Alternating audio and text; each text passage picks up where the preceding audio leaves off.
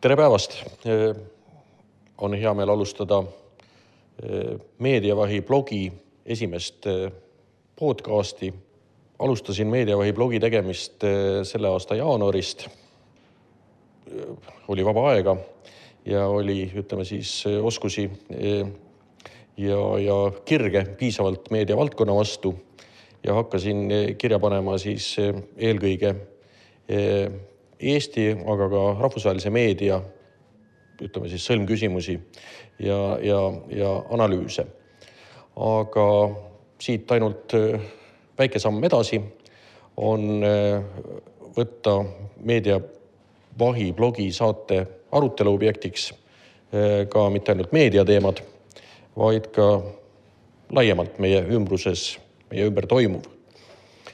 ja mul ongi hea meel meie esimeses Meediavahi blogi saates tutvustada, esitleda Maarja-Liis Aurujärv, Pealinna peatoimetaja ja Aivar Jaarne, Pealinna toimetaja.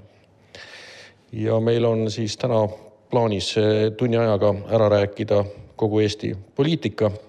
alustame pikemalt e-tervisest, koroonapassidest, ka e-koolist. Noh, koroonast me ei saa üle ega ümber. räägime kindlasti ka ühistranspordist, tasuta ühistranspordist, jällegi ka koroonaga seotud teema. ja, ja alustame me siiski päevateemaga, veel põletavama küsimusega ehk siis riigieelarve strateegiaga, mis on koalitsioonipartnerite Keskerakonna, Reformierakonna või oli see vastupidi, vahel põhjustanud elavaid arutelusid. mida sina, Maarja-Liis, head leiad riigieelarve strateegia heakskiitmisest praegu?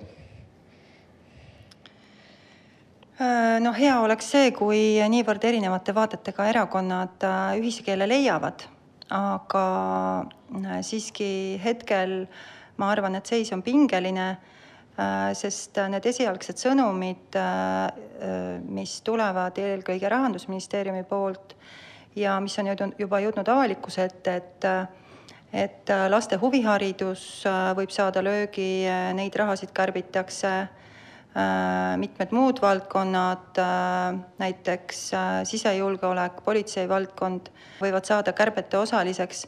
et kindlasti tegelikult ühiskond praeguses kriisiolukorras ei ole valmis kärbeteks ja, ja pigem on olukord vastupidine, et ühiskond ja riik tervikuna vajaks ju turgutust pärast seda mul on, pikka mul on perioodi. seal see suur küsimus on ikkagi, et, et miks need kärped üldse vajalikud on, miks me räägime kärpimisest, Ameerika trükib raha, nii et, et trükipressid ei jõua nii palju ette anda. Erinevates vormides. Euroopa Liit, Euroopa Liidu liikmesriigid täpselt samamoodi kulutavad nagu, nagu hullud. Kärpimisest ei kuule me kusagilt, et kui no varasematel aastatel on olnud kärpimise noh, põhjenduseks see, et, et oi, et on Euroopa Liidu ütleme siis kokku lepitud reeglid, et, et praegu ju sellist eeldust ega ammugi mitte survet väljaspoolt ei ole.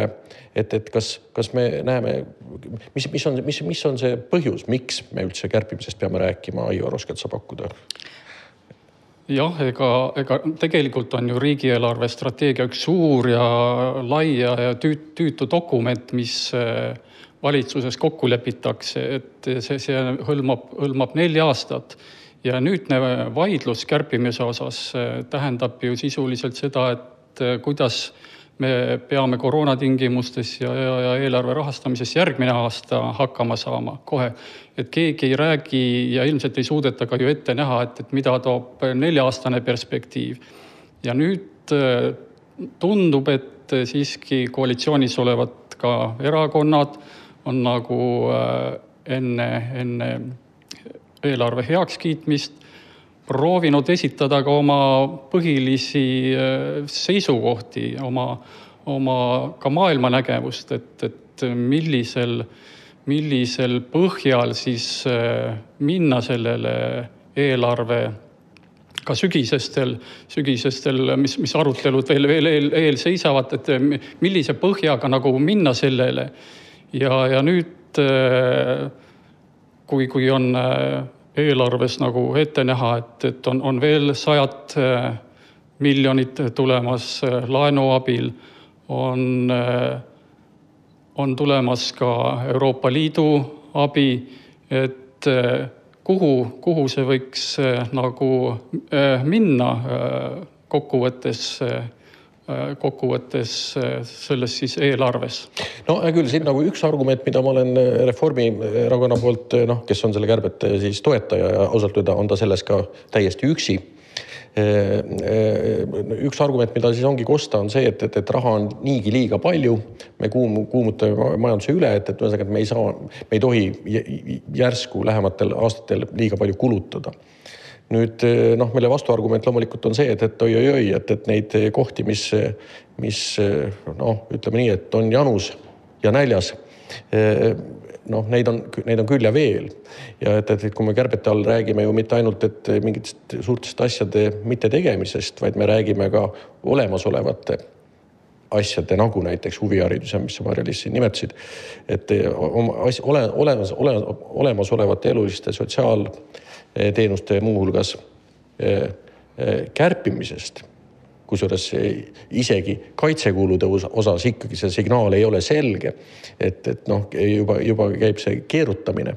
et, et, et siis noh, rääkida mingist noh, ülekulutamisest on nagu, nagu imelik, ehk mul ikkagi on küsimus, et kas, kas on mingi hea põhjus, miks on vaja kärpida? ei no tekib äh, mulje, et äh, kas püütakse hoida oma ideoloogilist tõupuhtust ehk seda, mida Reformierakond on aastakümneid teinud. ka eelmise kriisi ajal ta väga tugevasti kärpis ja see on nende kuvandi osa. no siis oli selle põhjendus eurole üleminek, eurokriteeriumide täitmine, et see oli noh, ütleme siis usutav põhjus, aga et, et praegu ju midagi sellist ei ole. nojah, seda kummalisem, et on öeldud, et äh, Reformierakond justkui on transformeerunud või transformeerumas äh, selliseks ka omamoodi keskparteiks, et nad on aasta-aastalt läinud ju sotsiaalsemaks. Nad ju reklaamivad nii emapalka kui mitmeid muid äh, asju, sotsiaalseid võib-olla ettevõtmise enda Aga omana. kellele, kellele nad seda näitavad, et What? veel, veel kord väljastpoolt seda survet ja ootust ei ole. nüüd on küsimus, et siis kas Eestis on meil olemas mingisugune valijarühm, survegrupp, kes soovib ja, ja, ja, ja vajab kärpeid. Kus, kus see on, kellele see poliitika tugineb? ei no aga väga paljude muude poliitikate puhul on küsimus, et äh, kas kõik asjad, mis on tehtud, on see siis tellimus valijate poolt olnud? e, mitte. enamasti, enamasti ikkagi on see seos äh, kas, kas väga otse või, või siiski nähtavalt tõmmatav. antud juhul on see seos väga, väga keeruline välja mõelda. no äkki sa, Allan, vastad ise sellele?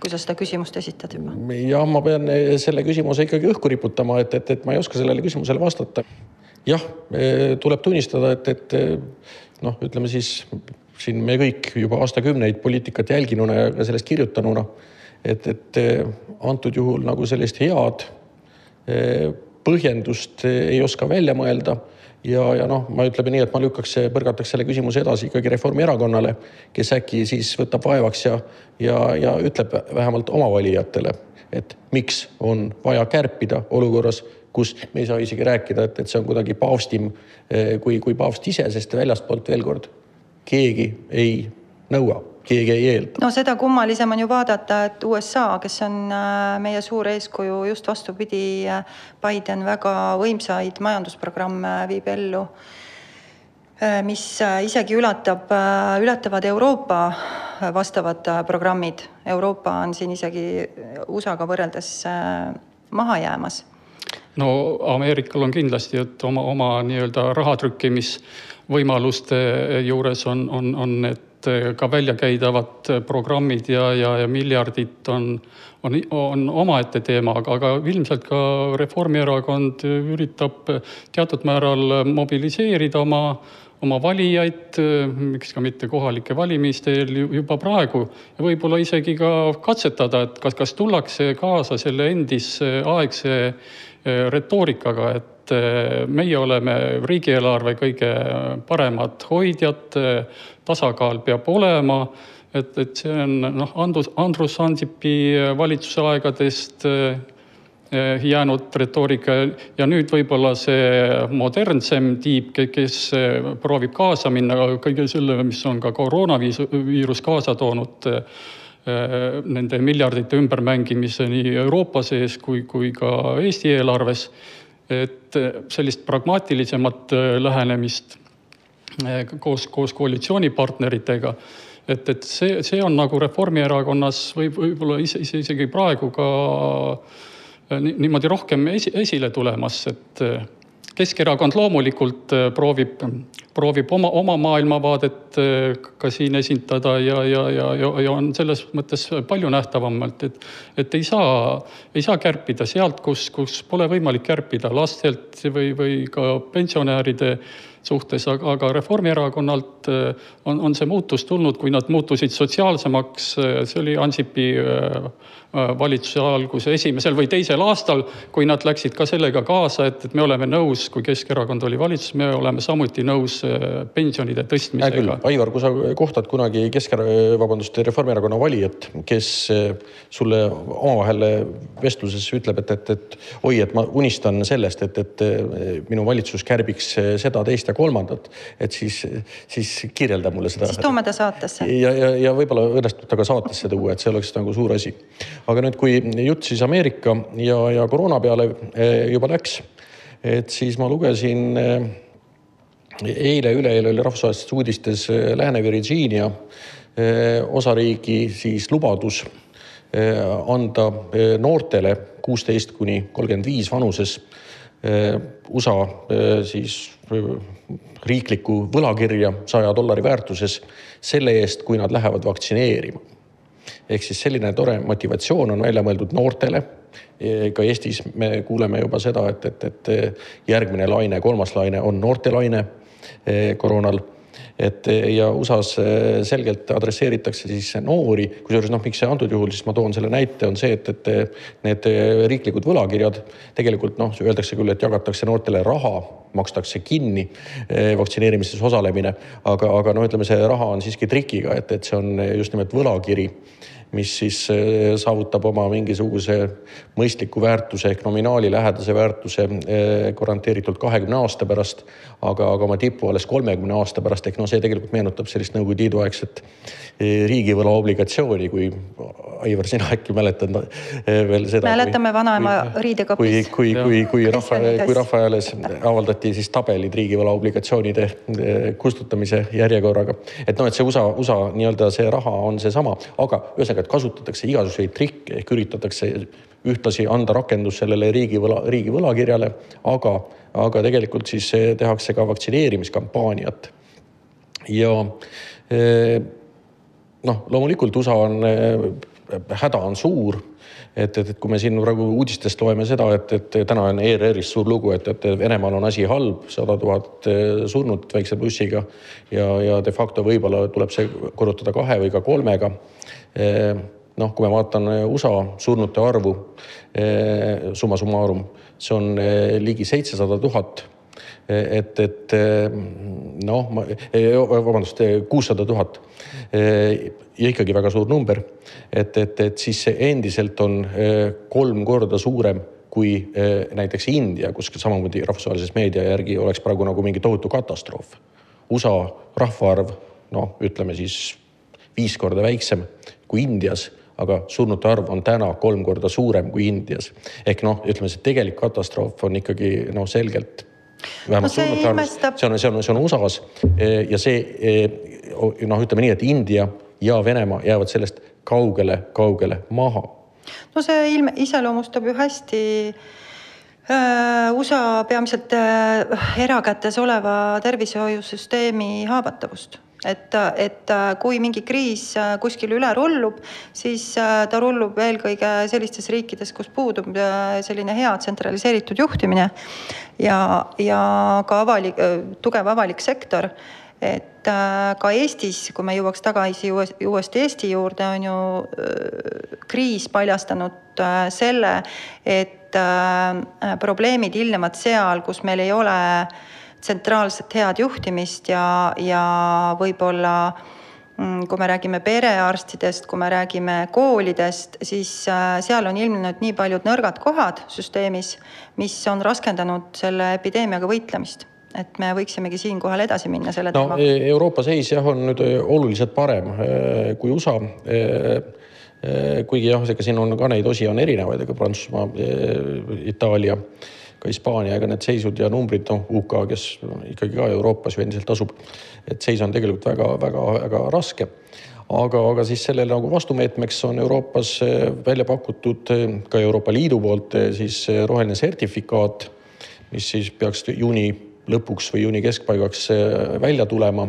mis peaks siis justkui hakkama võimaldama piiriülest liikumist või seda vähemalt lihtsustama. Nüüd riigid on siin teinud erinevaid algatusi ja pingutusi omaette. Taani on jõudnud kõikidest ette.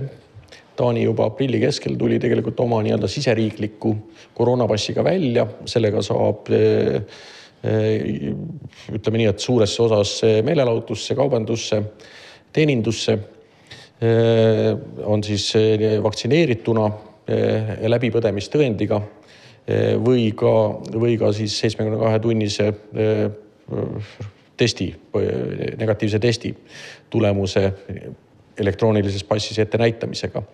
aga nüüd Eesti on siin ka ikkagi ütleme siis selles juhtrühmas koos Rootsi, Islandi ja veel mõne riigiga. Et, et teha siis oma pass, kusjuures Eesti see passi tegev meeskond täna Ain Aaviksoo rääkis Rahvusringhäälingus, sihib ikkagi ainult seda kui piiriülese liikumise vahendit aga, aga debatt on tegelikult alanud.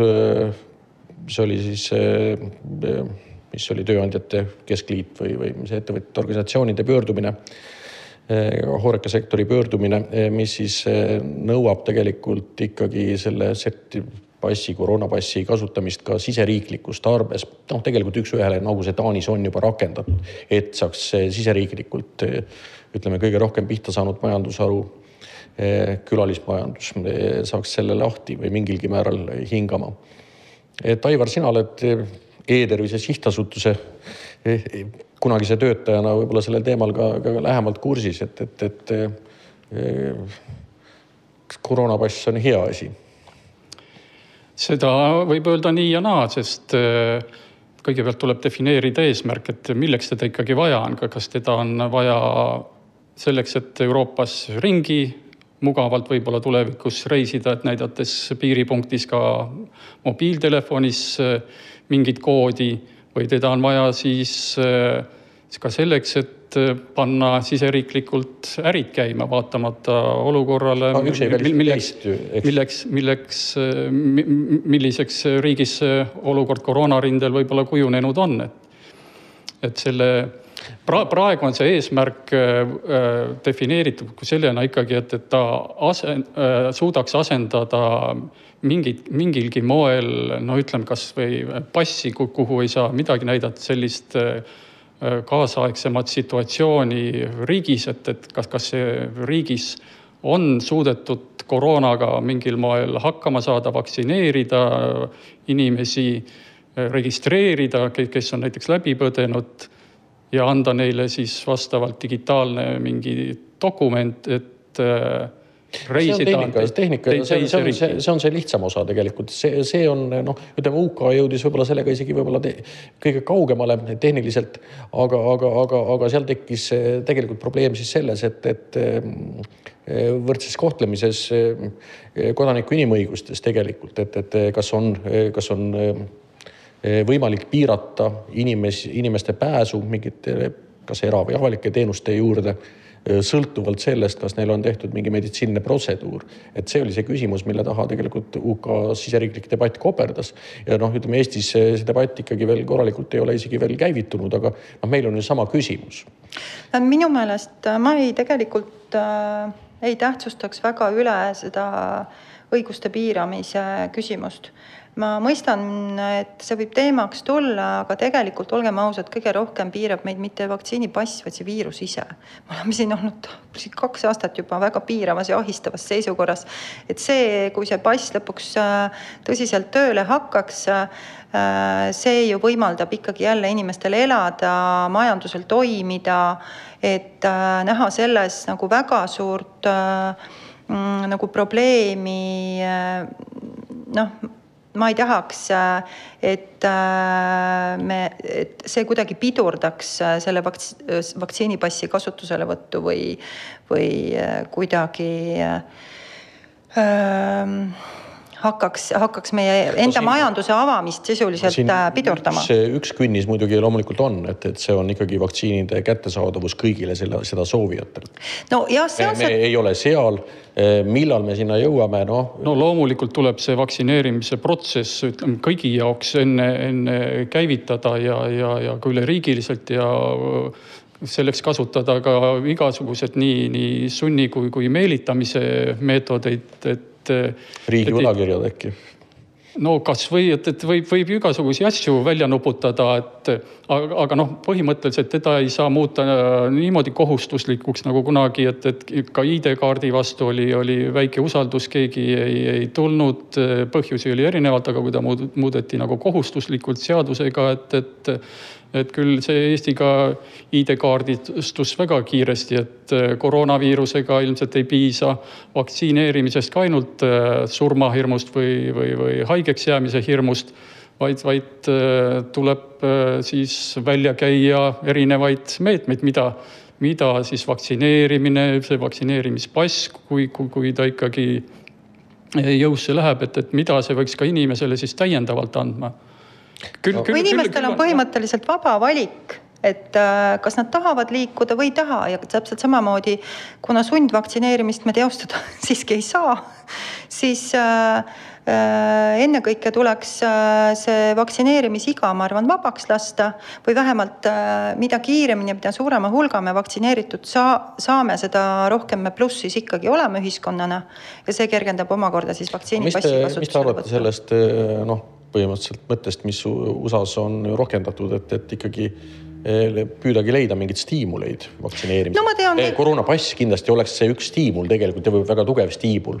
kui sa ikka, kui sa ikkagi kui, kui too... kõrtsi, kõrtsi ilma passi, kehtiva passi ette näitamata ei saa, et siis see on paljudele inimestele. kui see ei nõua, ütleme riigilt või omavalitsustelt väga palju ressursse et, et miks, miks mitte noh, mobiliseerida inimesi ka stiimulite abil, sest, sest näha on, et lihtsalt see koroona, koroonahirm ei, ei, ei pane kõiki vaktsineerima et, et siin, siin võib tuua noh välja see vanema generatsiooni ja, ja teatud piirkondades.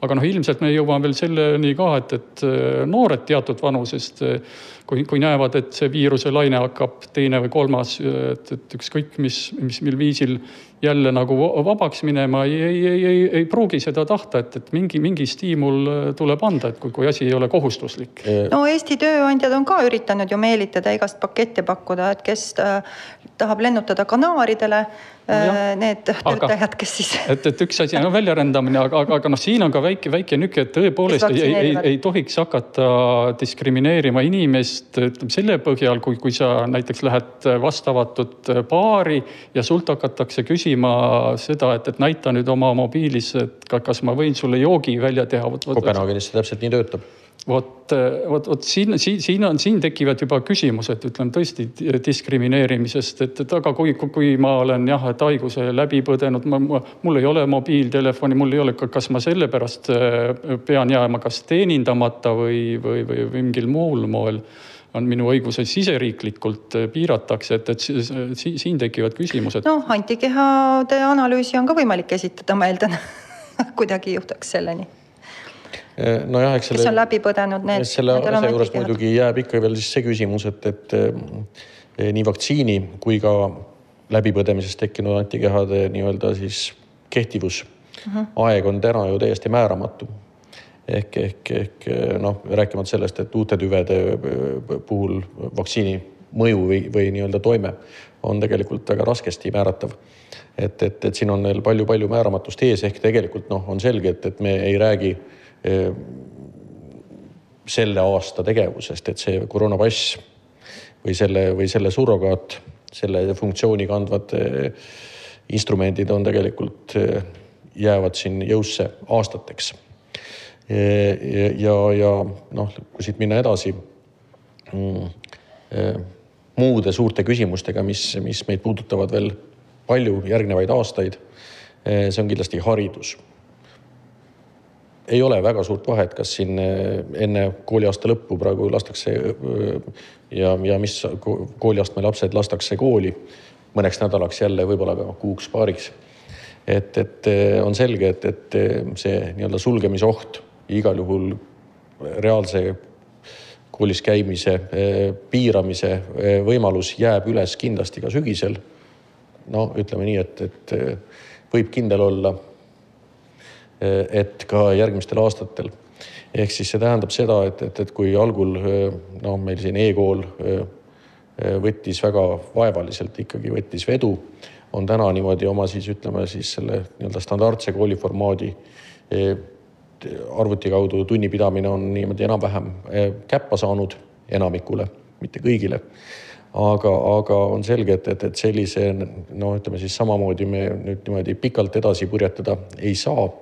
Ehk siis eh, kui Eesti ei hakka eh, massiivselt looma teleõppe sisu, et, et, et siis me oleme hädas ikkagi nii sel sügisel kui ka järgmistel aastatel ehk siis Maarja-Liis, sina oled vist meist ainuke praegu nii-öelda koolis käiva lapse vanem. Ehm, meie lapsed Aivar vist on juba selle, sellest east väljas. mul, mul on ka ikka Asu, üks kooliealine okay.. no ühesõnaga, et, et te nagu näete siis lähemalt äh, seda nii-öelda koolis käiva lapse vaevu, et, et, et mis, no siin mis, oleks mis, minu jutt väga pikk. mis, mis, mis takistab ikkagi, mis on takistanud siiamaani Eesti koolisüsteemil, haridussüsteemi, süsteemil vähemalt ütleme siis laiemalt arutama eh, seda siis e-kooli sisu loomist? Aga ma kõigepealt kirjeldaks olukorda, et annaks mõned numbrid ja märksõnad. et äh, mis mind isiklikult lapsevanemana hämmastas, oli see, et, et et äh, esimese koroonalaine ajal äh, ilmnes mõnedes koolides tendents, et äh, tunde nagu üldse ei antud, anti väga harva, aga ülesandeid pandi väga palju ülesse ja hinnati täie rauaga. see tähendab seda, et õpet mõnedes koolides pakuti ikkagi väga hõredalt. õpetajad ei suutnud ise ära õppida tunni andmist. samas ei teinud nad mingeid järeleandmisi sisuliselt selle õppe omandamise ja hindamise Äh, küsimustes, mis äh, tekitaski nagu omakorda ju probleeme ja mahajäämust ehk esimese laine ajal see mahajäämus suuresti nagu tekkis. Ähm, äh, kui nüüd on arvutatud ministeeriumi poolt või mõnede uuringute kaudu, et kui suur on see mahajäämus, siis keskmiselt null koma kolm kuni null koma üheksa aastat ehk on kahe see, aasta peale. jah, on, on see mahajäämus seni ja kahest aastast kuni üks aasta on tegelikult tühja läinud. jah ja noh, et eriti keeruline kindlasti on olnud just algklasside lastel, kellel seda õpiharjumust veel nagu ei ole. keskkooli osas, põhikooli, keskkooli osas on muidugi tamp tihe ja programm on väga keeruline, aga seal on noh, võimalik Äh, kindlasti osadel lastel väga hästi ise juba hakkama saada, nendel tublimatel. Lauri Leesi on iseenesest öelnud niimoodi, et äh, tema meelest distantsõppes äh, suudetakse omandada keskmiselt kümme, kakskümmend protsenti materjalist, et ta annab neid tunde ainult selleks, et ka see, vähemalt see osa ära õpitaks no,. Tele, on... telekoolist me kõik mäletame, oli Lauri Leesi üks võib-olla üks suuremaid staare mm. -hmm. et, et ma usun, et, et seal see tabavusprotsent oli siiski oluliselt kõrgem.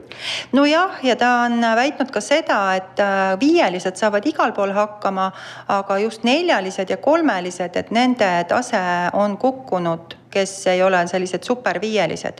ja kui me nüüd vaatame selliseid noh, ministeeriumi seisukohti või, või ka ministri väljaütlemisi äh,, mm, siis äh, tegelikult äh, ei saa öelda, et ministeerium midagi ei teeks, ühelt poolt on äh, see, et äh, nad on äh, elektroonilised testid juurutanud, mille abil siis koolid saavad justkui õpilaste mahajäämust testida.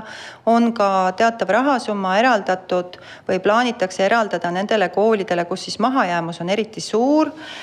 siis pakutakse haridustehnoloogi abi ja nii edasi, nii edasi, nii et justkui mingi meetmete pakett on olemas teisalt on see, et kui ajakirjanikud on küsinud äh, praeguse haridusministri käest, et miks need äh, haridusministeeriumi on pigem selline soovituslik joon koolidele, et arvestades distantsõppe ebaühtlast kvaliteeti, kas see võiks olla rangemaid juhiseid koolidele, siis sisuliselt on nagu ministeeriumipoolne vastus see, et, et meil ongi omanäolised koolid ja koolide autonoomia on omaette väärtus ja, ja lapsevanemad, avaldage ise survet aga sellega asetatakse lapsevanemad väga ebamugavasse olukorda.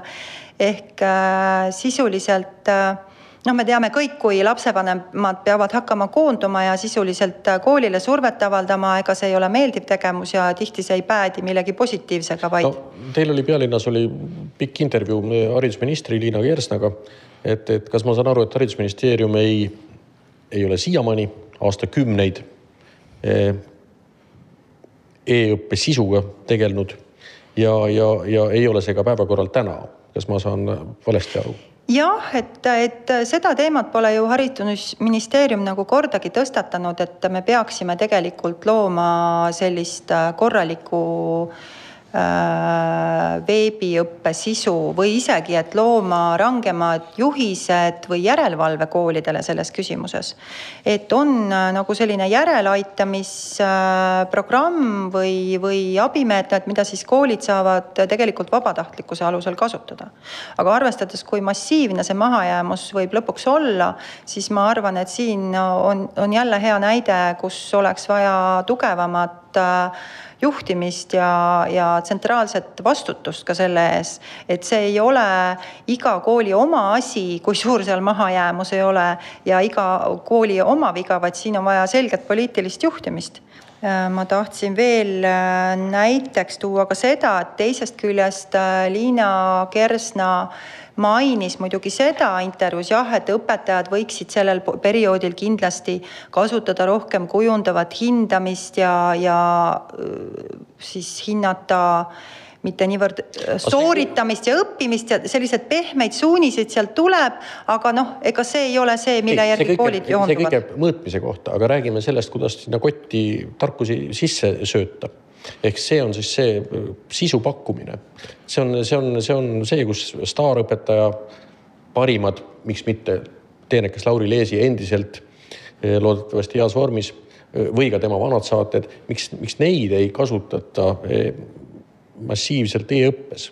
et see, miks, miks ei looda seda uut sisu, miks, miks uued staarid ei... no praegu on algatused tulnud, eks ju, Postimehe meediakontsernide poolt, Postimees ja Delfi mõlemad on loonud siis programmid, siis on Tallinna Ülikooli poolt vastav võimalus oli keskkooli õpilastele, ma saan aru, teatud reaalainetes ähm, parimatelt õpetajatelt õpet saada.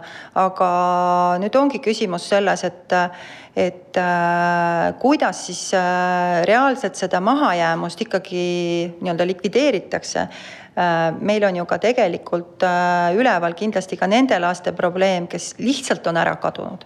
oli lapsi, kes juba enne koroonalainet olid peaaegu et koolist kadunud. ma arvan, nüüd nende hulk on veel kasvanud. vaata siin selle noh, siin tegelikult tekib sama probleem haridussüsteemi alal nagu ka mitmes muus valdkonnas, miks mitte büroopindade alal üldse noh, nii-öelda linnade struktuuri alal et, et, et need muutused, mis on praegu siin pooleteise, kahe aastaga tegelikult toimunud, et need tegelikult jäävad ka siis, kui koroona läheb ära. ehk see tähendab, et haridusalal õpetajate defitsiit on juba täna nii suur, et, et õpetajaid niikuinii jääb massi, massiliselt puudu. see tähendab seda, et, et, et õpetajale tuleb niikuinii hakata leidma elektroonilist asendust no,. Mõnes... sellele tegelikult, sellele tegelikult nii-öelda no. piirkonna või üleriigilise tunni andmisele alternatiivi tegelikult ei olegi. täpselt samamoodi nagu me üha rohkem näeme, et maal ei ole alternatiivi suures linnas elektrooniliselt konsulteerivale perearstile. enamusele või paljudele maapiirkondadele perearsti lihtsalt ei jätku. linnas jääb üle lihtsalt kontoripindu, neid büroohooneid eh, suurt osa, eh, mida on siin viimasel aastal ehitatud, ei ole vaja. kui ma vaatan Tallinna linna elanike arvu, viimased seitse kuud on elanike arv miinuses. võib-olla on see ajutine kõikumine aga, aga, aga see siiski ütleme, teeb juba tähelepanelikuks ja loogiliseks, see ei ole loomulikult Tallinna probleem, see on globaalne probleem. linnad ei kasva enam ei pruugi jääda kasvama e, e, varasema tempoga. sest et, et üks asi on viirus, aga teine asi ongi siis see, et e-kaubandus, kaugtöö, ka miks mitte e, elektrooniline e-õpe, see kõik võimaldab tegelikult inimestel, kes saavad seda endale lubada, kolida linnadest välja kaugemale et see, et see, et need on, need on sellised püsivad muutused, nii et noh, et me ei saa nagu öelda, et oi, et see on, et see ka selle e-õppe loomine ja selle pakkumine oleks mingisugune koroonaprojekt ad hoc. see tegelikult on pikka õpetajate puudust ja, ja inimeste. selles mõttes on õige, et distantsõpe, distantsõpe peaks kindlasti ka tulevikus jääma, et nad peaksid paralleelselt toimima kogu aeg. jah, aga see distantsõpe peaks sisu saama see, selle, selle koordineeritud, kas veel kord, kas piirkondliku, valdkondliku, üleriikliku sisu aga too näiteid riikidest, kus see väga hästi toimib, sa oled sellest ma kirjutanud. ma kirjutasin sellest Meediavahis ja ma tõesti käisin läbi päris mitmeid eh, riike veebis ja noh, ma ütleks nii, et, et, et eriti silma hakkas ja ikkagi eeskujulik täiesti on Prantsusmaa. Eh, täiesti hiilgav on Venemaa riiklik eh, e-õppekorraldus, kõik kooliprogramm, kogu kurikulum õpilase, lapsevanema, õpetaja, kooli perspektiivist. kõik, kõik materjalid, ühesõnaga, et noh, istu laua taha ja õpi ja naudi. BBC-l on tegelikult väga tugev Briti e-õpe aga ütleme siis Prantsusmaa, Venemaa kindlasti on, ütleme siis sellised peajagu teistest üle, mis, mis mul nagu ette jäid, jah. Ühesõnaga, et see ei ole nüüd päris jalgratta leiutamine. aga sul oli endal hüpotees. see on, see on riikides, mis meie arvates noh, on nagu kuidagi e-alal meist justkui peaksid olema kaugele maha jäänud, et me oleme siin oma e-ülbuses väga tihti, et, et oi, et meie, oi, meil on, meil on ID-kaart ja, ja, ja noh, umbes kellelgi teisel midagi selle lõhnagi ei ole. et me oleme pikalt ees e. selle sisu osas Venemaa, Prantsusmaa, ma ütlen, teevad meile pika puuga ära. aga sul oli endal hüpotees, et äh, miks seda ei ole tehtud peale selle, et pole poli poliitilist initsiatiivi olnud? kas õpetajad ei taha äkki seda? jah, see noh, on aeg-ajalt olnud, ütleme siis selliseid erialaseid õpetajate lehes ka mingit moodi paistavad välja sellised arutelud, kus ikkagi jah, ütleme minu tõlgenduses tõepoolest see õpetajate Eh, vastuseis tegelikult on see, mis, mis siiamaani seda, noh, neid algatusi ei ole lasknud eh, edasi. Eh, noh, üks asi on see, et, et õpetajad, ma arvan, et tegelikult ka põhjusega keskmine ja kehvem õpetaja kardab ja peabki kartma oma töökoha pärast. aga samas ütleme kontekstis, kus niikuinii õpetajate passiivne defitsiit on ja see kiiresti süveneb, õpetajate pensioniealiste õpetajate osakaal on väga suur. et, et noh, õpetajaid tegelikult on puudu niikuinii, et see tegelikult ei ole ratsionaalne, see, see kartus. aga, aga ütleme siis siiamaani tõepoolest noh, ja muidugi on see, et, et õpetaja enamus õpetajaid ilmselt ei ole huvitatud, et, et neile tekib staaralternatiiv noh, ega ka, ega ka selline keskmine ja kehv perearst ei ole huvitatud, et, et, et vahepeal tema patsienti eh, konsulteerib eh, pealinna staar perearst eh, ja, ja, ja siis, siis ta pärast peab leppima. no, no, no kõik, kõige suurem kaotus ilmselt, et niisama nagu õpetajad ja ka arstid, et, et arstidel doktor Google ja nii, nii on ka õpilastel, et et eks, eks, eks me ole siin kõik, kõik nagu ka iseõppijad, et ma ei usu, et ühelgi, ühelgi maal, ka kõige arenenumal eh, infotehnoloogiaga maal oldi valmis selleks, et eh, paneme õpilased eh, ainult kodus õppima ja, ja meil on kõik programmid selle jaoks olemas, et, et ma arvan, et, et riigid ja, ja, ja ka Eesti õpib siin ise, et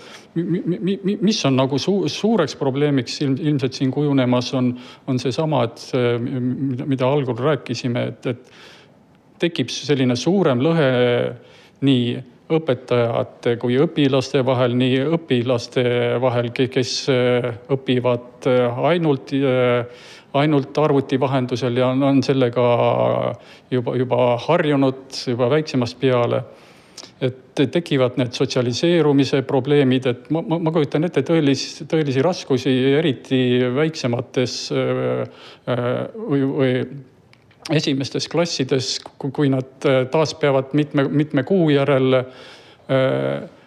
kooli minema taas kohtuda, et, et osadel on võib-olla klassikaaslaste nimed meelest ära läinud, osadel on jäänud õpik pooleli seal, kus ta õppis pool aastat, vaatas pool aastat tagasi. et, et see, see lõhe ütleme õpilaste endi seas, õpetajate ja õpilaste vahel selle ja siit ka edasi ka riigi sees ja ka riikide vahel.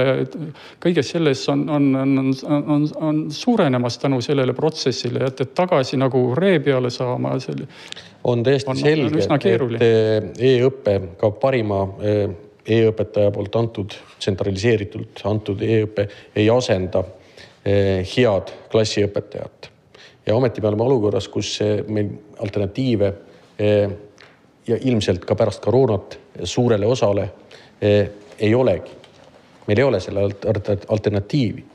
nii et, et, et arvestades, et see nii-öelda vajadus tsentraliseeritud e-õppe järele kasvab igal juhul ja jääb ja, ja jääb kasvama sõltumata koroonast ja sõltumata liikumispiirangutest. et siis, siis noh, ütleme nii, et oleks aeg siiski see, see asi ära teha või ütleme siis alustada sellega. Ja, ja kui sa ütlesid, et, et teistes riikides või ütleme võrreldes teiste riikidega, siis jah, see tegelikult on väga oluline riikide konkurentsi noh, ütleme siis osa haridus, et kui siiamaani haridused tegelikult nagu ka, nagu ka väikese Eesti ajakirjandus, ütleme tegelikult oma sisu osas ei ole ju konkurentsile kuidagi allunud keel on see kaitsemüür. Ja haridusel on ka see keel, ütleme siis eesti keeles õppivatel inimestel on see kaitsemüür olnud, siis keeleoskuse paranemisega eh, noh, ütleme see kaitsemüür üha see künnis üha, üha alaneb, mis tegelikult tähendab seda, et, et, et, et kui me ei hakka ise, ei suuda maailma tasemel eh, e-õppe sisu luua siis hakkavad meie õpilased üha rohkem vaatama teiste riikide e-õppe võimaluste poole. ja see juba tähendab tegelikult juba ütleme siis selliseid väga, eh, väga ütleme siis põhjalikke probleeme. see ei ole ainult, kuigi see on kindlasti ka eh, vene küsimus. kui me vene õpilastele, oma venekeelsetele õpilastele ei paku veel kord maailma tasemel, vähemalt Venemaa tasemel e-õpet, siis nad lähevad Venemaa kooli virtuaalselt ja, ja, ja, ja meil ei ole ühtegi mõistlikku eh, argumenti ega takistust peale, peale internetist enda väljalõikamise, et, et seda, et seda ära hoida. no eh, minu kommentaar oleks selline, et et äh, tegelikult äh, me peaks mõtlema sellele, et isegi kui justkui olukord kunagi normaliseerub, siis peaks äh, jah, olema võimalik kasvõi haigel lapsel kodust omandada programmi ka siis, kui ta on, ütleme, kergete haigustunnustega ja saabki siis siiski õppida, aga ei tohi kooli minna.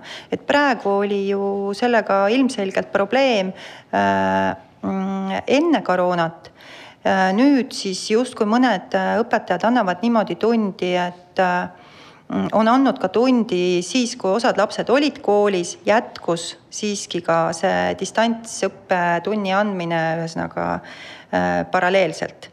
Et see on justkui veel keerulisem, et sul on osad lapsed tunnis ja klassis ja, ja siis mõnele lapsele anda siis nagu e-tundi samal ajal, aga see on võimalik ja, ja mm, teisest küljest see on minu meelest positiivne, et siis lapsevanemad ka näevad, mida see õpetaja konkreetselt tunnis teeb. ma tean, et paljud õpetajad justkui ei taha, et nähtaks, kuidas nad tundi annavad. ja aga, aga, see, aga, aga see, aga see kõik käib selle nii-öelda olemasoleva õpetaja kolmekümne õpilasega klass, selle, selle mudeli nii-öelda kopeerimine, noh, selle, selle kohandamine. aga see, mida meil puudub ja see, mida ma arvan, et, et me üha rohkem maailmas näeme, on see, et, et see ikkagi on tsentraliseeritud antav e-õpe jah, aga see olekski, see oleks muidugi äh, see, mis päästaks nii-öelda koolid ära, juhul kui neil on nõrgad õpetajad või juhul, kui neil on õpetajate puudus. ja see ja, süveneb. ja mis süveneb, nii et äh, ilmselt tuleks haridusministeeriumile ma ei tea, kas lapsevanemate poolt siis. lapsevanemad ise täidavad lapse... selle sü süvendi, nii et. ei noh, ütleme lapsevanemad ise peaksid ilmselt olema see survejõud, kes siis äh, võib-olla kehvemate koolide, kehvemates koolides õppivad äh, lapse, laste vanemad võiksid ise siis olla need no,, kes siin, siin survetavad. ma ikka ootaks ka ikkagi parteide poolt poliitilist initsiatiivi, et, et, et ma tegelikult ei saa aru, miks ei ole seda Keskerakond teinud nendel rohketel võimalustel, kui tal on olnud haridusministri portfell. miks Reformierakond nüüd, kui tema käes on haridusministri portfell ja on ka varem olnud, eh, ei ole seda isegi kõneks võtnud, et, et see ikkagi, see on poliitilise initsiatiivi küsimus, et, et mida, mida, mida ma ootaks. aga nüüd on meil veel jäänud eh, natukene aega, et eh, rääkida veel ühel mu lemmikteemal. Ja see on siis tasuta ühistransport et eh, noh, koroona ajal selgelt eh, ühistranspordi kasutamine eh, nii Tallinnas kui ka terves maailmas on vähenenud otsustavalt. Tallinnas siin ütleme, suurem osa ajast on, on selle aasta pooleteise jooksul see, ütleme siis võrdlusarv on umbes kaheksakümmend viis protsenti on langenud ühistranspordi kasutamine et eh, noh, ütleme, see on see tühine, tühine väike osa tegelikult, mis on jäänud nii-öelda ühistransporti kasutama. Eh, ka linna poolt ja mitte ainult Tallinnas, see ei ole unikaalne, oli ju ja, ja ikkagi kehtib üleskutse, et, et, et kellel võimalik, üritage leida alternatiive, käia jala, sõita jalgrattaga või oma autoga. nüüd on huvitav see, et, et Tallinnas isikliku auto või siis autoliikluse eh, osakaal ei ole siiski kasvanud ta ei ole langenud sama palju muidugi kui ühistranspordi kasutamine, aga ta on langenud võrreldes eh, koroona eelse ajaga. nii et, et eh, noh, ütleme nii, et, et tulemus on tegelikult ülimalt roheline ehm, liiklussaaste on eh, koroona tulemusena. Eh, no võrreldes langenud. lennuliiklusega on, on see ikka marginaalne, see. jah, lennuliiklus on Sa, lange... sa, saaste seisukohalt et.... lennuliiklus on langenud veel rohkem eh, kindlasti, aga, aga nüüd ühistranspordi kohta, siis meil tuli siin nüüd juba mõned nädalad tagasi riigikontrolöri põhjalik raport, mis käis küll siis Eesti maakondliku ühistranspordi, tasuta ühistranspordi kohta ja raportit üldiselt meedias käsitleti eh, eh, kui tasuta ühistransporti mm, eh, vastustavat ehk, ehk siis seda, see toodi välja selle kriitika ja, ja leiti, et, et riigikontrolör soovib või no ütleme nii, et seab küsimuse alla tasuta ühistranspordi otstarbekuse. poliitiline reaktsioon sellele jäi väga nõrgaks, Keskerakond noh, ütleme vormipäraselt eh, ütles oma vajalikud sõnad ära. et, et eh, nad endiselt arvavad, et see on hea mõte. aga minu jaoks oli võib-olla veel tähelepanuväärem, tähelepanuväärsem see vaikus tegelikult, mis seal ümber oli. Eesti kakssada küll jah, ütles, et, et riigikontrolör kiitis riigikontrolöri, aga, aga teised erakonnad ei öelnud peaaegu midagi, Isamaa midagi ütles, aga ütleme, nad ei teinud keegi sellest oma teemat, keegi ei võtnud kampaaniaks ja, ja ei ole ka ette näha, et ka kohalike valimiste kampaanias ükski erakond võtaks mm, nii-öelda platvormi eh, nõude kaotada ära maakondlik tasuta ühistransport, rääkimata Tallinnast. Tallinnas isegi keegi ei ole sellest eh, noh ütleme nii, et eh, kui on ka vihjamisi öelnud, siis on oma sõnu alati kahetsenud ja, ja tagasi võtnud. et, et eh, kuidas te seletate seda, et, et, et tasuta ühistransporti eh, justkui keegi peale Keskerakonna ei toeta, aga, aga, aga, aga keegi ei nõua ka valimiste aastal selle ärakaotamist sotside poolt on olnud selline kahetine suhtumine, et ühest küljest peaksid nemad olema väga suured tasuta ühistranspordi fännid teisalt näiteks Tartus äh, on nende esindaja öelnud, et äh, et Tartu on nii väike linn, et sinna pole justkui tasuta ühistransporti väga vaja. et selle taustal see kõik on nagu kummaline. kummaline on ka see, et rohelised ei ole suurt häält teinud, et tasuta ühistransport võiks ju nende jaoks olla väga oluline teema et selle kohta ei oskagi seisukohta võtta, miks nad ei ole äh, seda teemat enda teemaks teinud. aga Keskerakond äh, ei saa öelda, et Keskerakond oleks päris äh, vait selles küsimuses olnud, et majandusminister Taavi Aas on ikkagi riigikontrollile väiteid siis nagu pareerinud tegelikult mitmete faktidega, et mm, ta on öelnud, et ka tasuline äh, bussisõit ehk on samuti kulukas.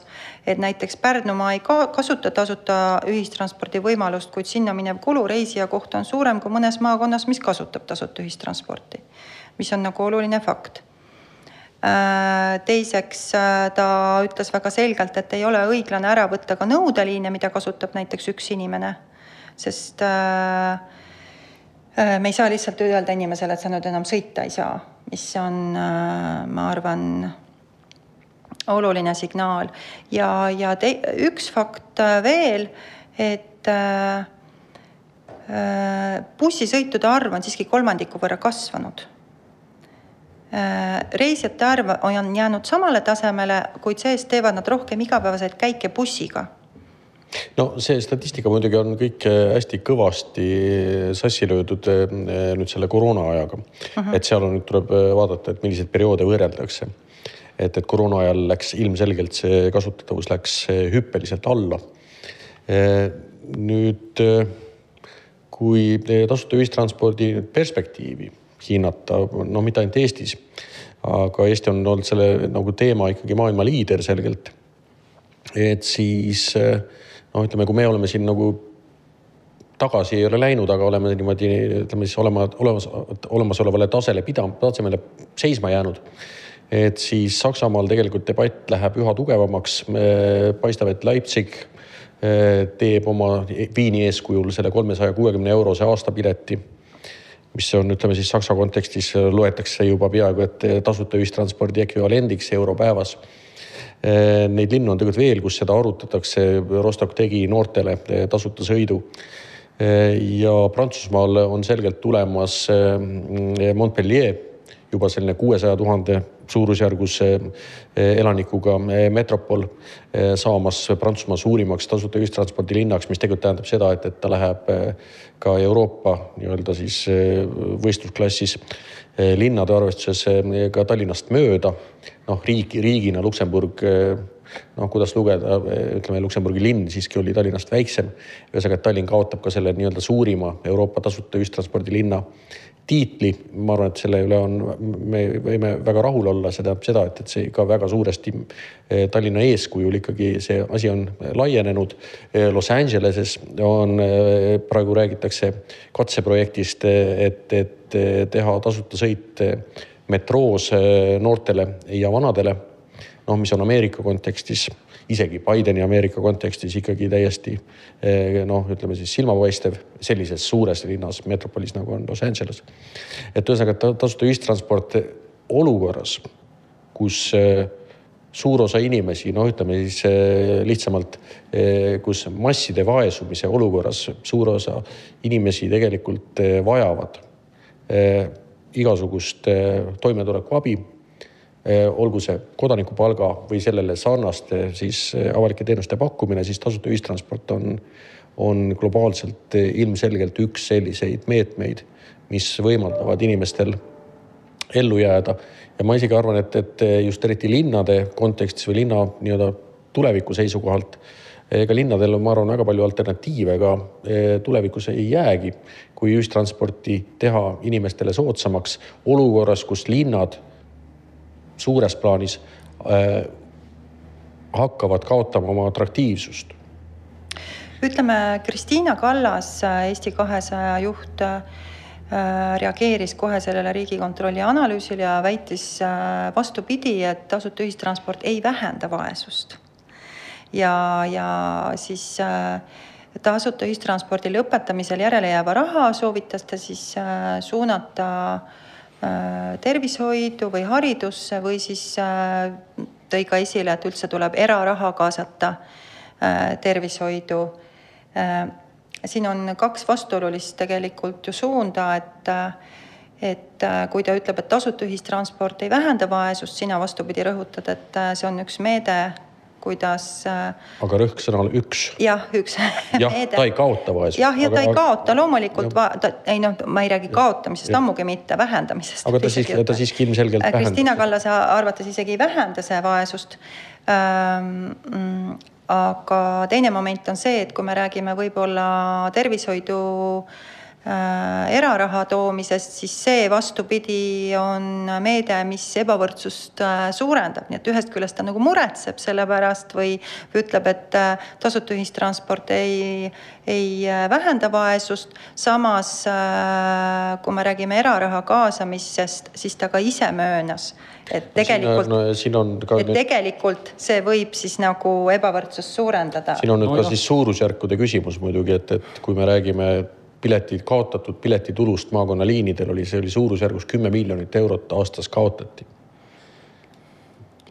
Sinna lisati jah, täiendavalt liinivõrgu no, parandamiseks, aga ühesõnaga, et kümme miljonit, kui me nüüd tõlgime kuskile eh, tervishoiusüsteemi, noh siis, siis noh, Kristina Kallas, ma arvan, et tegelikult saab aru küll, et kui kui, kui hõre on see argument nojah, tasuta ühistranspordiga siin, siin ei saa hakata välja mängima neid, neid aspekte, vastandama ühte majandusharu teisega või, või tervishoiu või, või koolivaldkonna, et kui, kui palju raha jääks üle, kui, kui me taastaksime tasulise ühistranspordi, sest tasuline riigile on ta nii või naa, et, et küsimus on selles, et kuidas riik või omavalitsus eh, nüüd siis seda, seda raha, raha suunab, et eh, minu meelest, minu meelest on, on see mõte küll õige, et, et ka, ka mida Tallinn on ajanud nii-öelda suur, suur Tallinna ühine tasuta ühistransport, et,